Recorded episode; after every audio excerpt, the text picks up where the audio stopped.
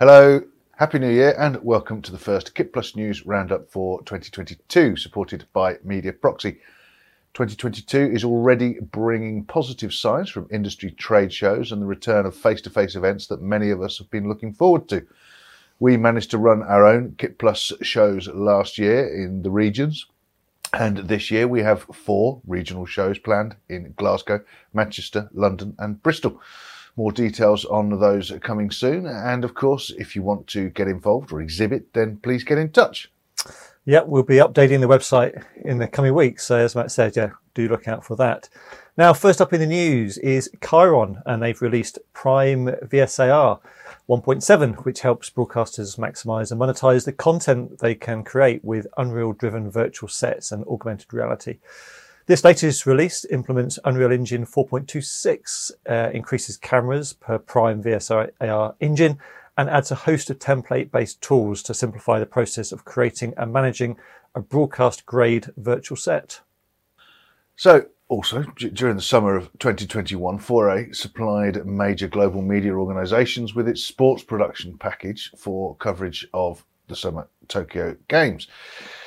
The package included the FA 9600 multi-purpose signal processors, FRC 9100, 12 gig, 3 gig HD motion compensation frame rate converters, and MCC 4KA universal standards converters. So if you're doing something with sport in 2022, have a look out for some of those.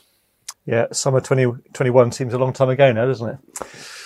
Yeah. Now, for the first time this year, let's head over to Mr. MXF, who this week is very topical and he's looking into the metaverse. If you went to CES 2022, then you might have seen less talk of the metaverse than you expected. But what is the metaverse? Now, in the wise words of Granny Weatherwax from the Terry Pratchett Discworld novels, give something a name and you give it power. So, what power does the name metaverse actually give?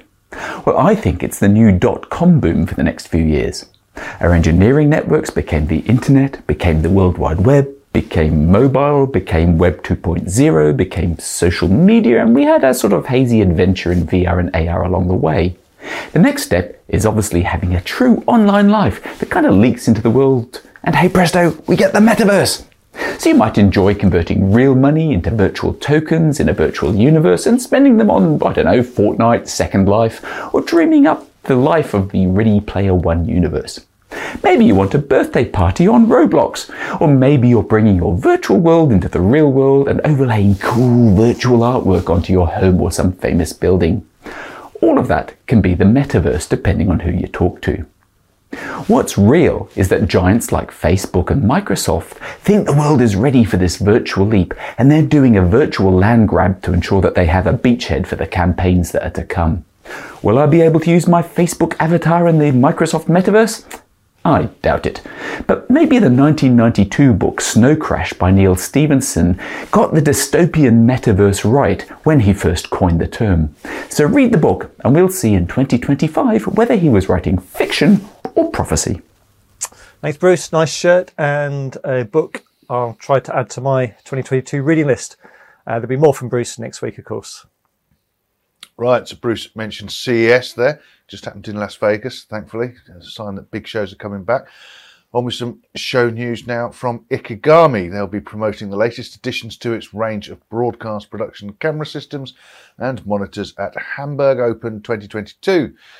The show is scheduled to take place on the 19th and 20th of January in the Congress Center Hamburg. The focus of attention on Ikegami will be the UHK X700 4K camera and BSX 100 base station, the UHL 43 compact 4K camera, and HQLM 3125 master grade 4K monitor, HLM series monitors as well. Cool. That's a handful of products there that you know you really need a, a show um, to demonstrate those in person. You can't really demonstrate a 4K master grade monitor on the internet, really. No, absolutely. Matthews C stands have been a mainstay on sets for over 50 years now, and there's one now that literally fits in your pocket. The new Matthews 5-inch pocket C stand, and that offers familiar features in a super compact form, including a rugged steel build with a double riser, a sliding leg, and two fully functional aluminium grip heads with 3 16th holes making it ideal for tabletop or miniature photography. LYNX Technik has a new yellobrik, yellow brick module, the CDH 1411 or 1411, designed to convert 12 gig SDI video to HDMI.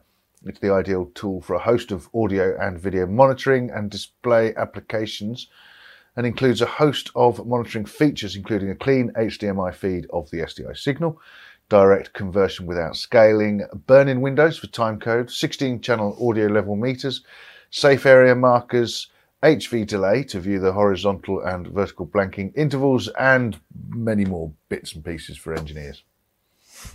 ARK Multicasting is taking low power uh, television, LPTV, to the next level with ATSC uh, 3.0, and ARK has selected Dielectric as its main antenna provider.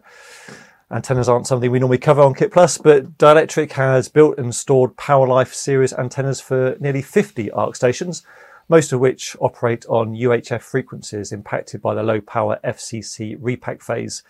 The deal also includes antennas for two repacked VHF stations and 150 single TUA panels for non-repack UHF stations.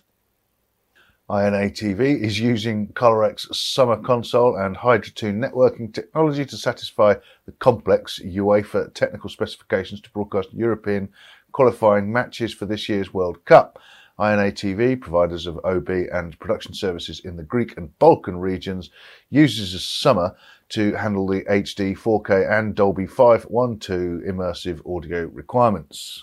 Yeah, I don't normally look forward to the winter, but next uh, December 2022, when the World Cup's on, is uh, definitely one to look forward to. Finland's Alfa TV is going live with a second studio built around nxtedition's production automation solution. Based in Kerava, the commercial broadcaster serves the whole of Finland and will use its new studio to expand its offering with a, a news service as well as ensuring its facility is both future proof and scalable. So this is the latest studio deployment by Alfa TV and it joins a 2019 studio installation used by the broadcaster, also powered by nxtedition, and allows the broadcaster to engage with its audience across multiple platforms. German Prime TV news channel Welt is now broadcasting from the new Axel Springer building in downtown Berlin. Built from the ground up, the broadcast studio was constructed with innovative workflows, flexibility, and IP production at the forefront. So, making a communications system based around Clear-Com's Eclipse HX digital matrix, FreeSpeak 2 digital wireless intercom, and V Series Iris panels, they were the obvious choice for, for a state of the art facility like this. Uh, Clear-Com's Germany based partner, MCI, designed and supplied the communication solution for Welt. Brilliant. So that's all for the news this week. Short and sweet over the Christmas and New Year period. Now, don't forget if you've something to add, then visit kitplus.com forward slash help. And there's a video on how to add your own news to our online portal. Thanks to Media Proxy for their ongoing support of Kit Plus TV. And thank you for watching. We'll see you next time.